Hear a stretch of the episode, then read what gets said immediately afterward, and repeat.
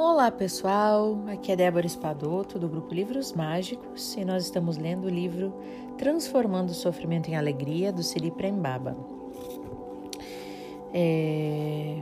Hoje nós vamos iniciar a leitura da parte que fala sobre sexo e intimidade nesse mesmo capítulo, tá? Então vamos lá. A sexualidade pode e deve ser uma expressão da espiritualidade. Não existe conflito entre sexualidade e espiritualidade. A sexualidade é um caminho para o amor. Em algum momento, o sexo será transformado em amor. Então, não só a sensação de separação acabará, mas também toda a dualidade. Os dois, o dois se transformará em um. A sexualidade sagrada é o caminho para o verdadeiro Brahmachar, Bra, Brahmacharya. Brahmacharya é uma palavra, né? Que em sânscrito significa ir além de Deus. E que em alguns contextos religiosos se refere à abstinência sexual como prática espiritual, quando o ser humano integra em si mesmo as polaridades masculina e feminina e pode transmutar a energia sexual em pura vitalidade. Para alcançar o sagrado dentro da relação sexual, o caminho para a cura está na intimidade e na revelação ao outro. Esse é o principal ensinamento do Tantra, essa preciosa filosofia cujo significado se encontra hoje tão distorcido. Em sua origem, o Tantra ensina que a libertação está na abertura e na intimidade na relação sexual.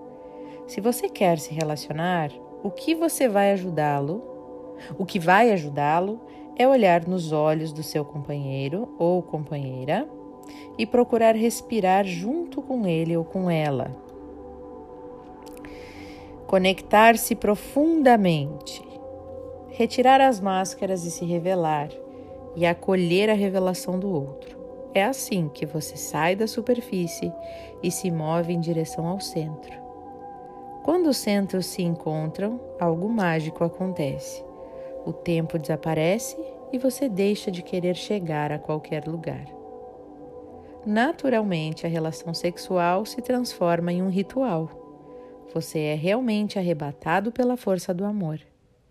Os muros de separação caem e o masculino e o feminino se fundem, formando um círculo. Então a energia começa a se mover para dentro e para cima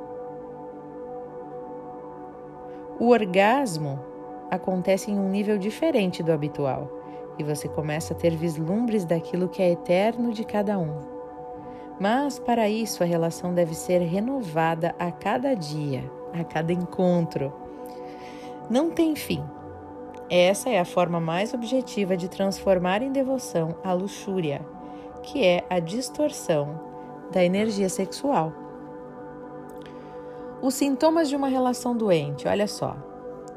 O processo começa a partir da identificação e aceitação dos sentimentos negativos que a relação desperta em você: ansiedade, depressão, irritação, raiva e não importa, né? Qualquer conflito repetitivo na relação ou até mesmo na falta de relação pode ser um sintoma do que se passa dentro de você.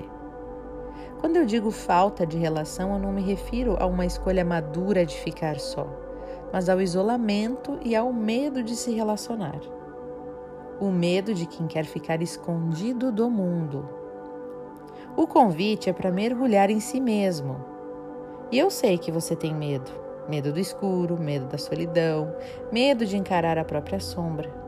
Mas quando se dispõe a olhar, você percebe que esse mesmo olhar é como um raio de luz que dissolve a escuridão. Quando aceita, você se desidentifica. E é preciso querer aceitar. A natureza não dá saltos. Não pense que você pode driblar Deus e chegar ao céu fragmentado cheio de partes que você condena por considerar que são maldades suas. Eu sempre digo que a porta do céu é estreita, só deixa passar um. Se você chegar lá com os seus eus que carrega, serão todos barrados no baile. Então, permita que essa mensagem ressoe dentro de você. Deixe-a ecoar, deixe-a chacoalhar você por dentro, e isso vai acordá-lo. É isso, né, gente? A intimidade que se fala aqui é uma intimidade muito mais profunda, né? É, do, que, do que ver alguém nu, por exemplo, né? É muito mais profundo do que isso. É ver a verdade da pessoa, né? É o que tem dentro dela. E às vezes nem a gente quer ver da gente como é que a gente vai mostrar para o outro, né?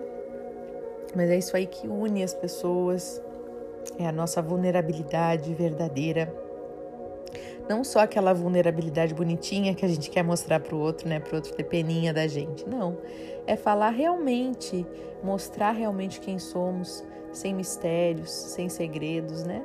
É, ser quem somos, até mesmo para a gente, né?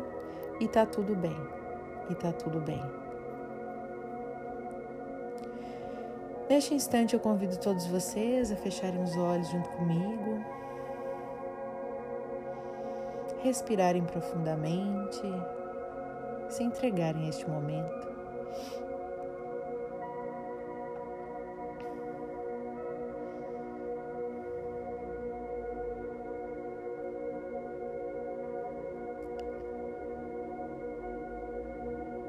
E olhar para a sua intimidade, olhar para aquilo que nem mesmo você tem coragem de ver, olhar para a sua sombra de olhos bem abertos, com olhos de amor, com olhos de acolhimento.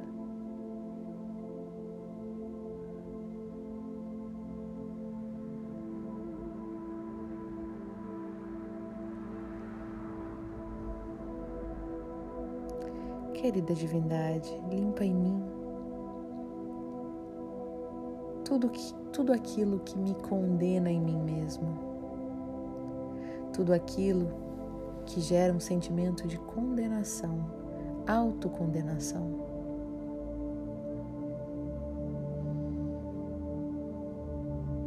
Limpa em mim todas as autocríticas, autojulgamentos e o que me impede de me olhar com amor e paz.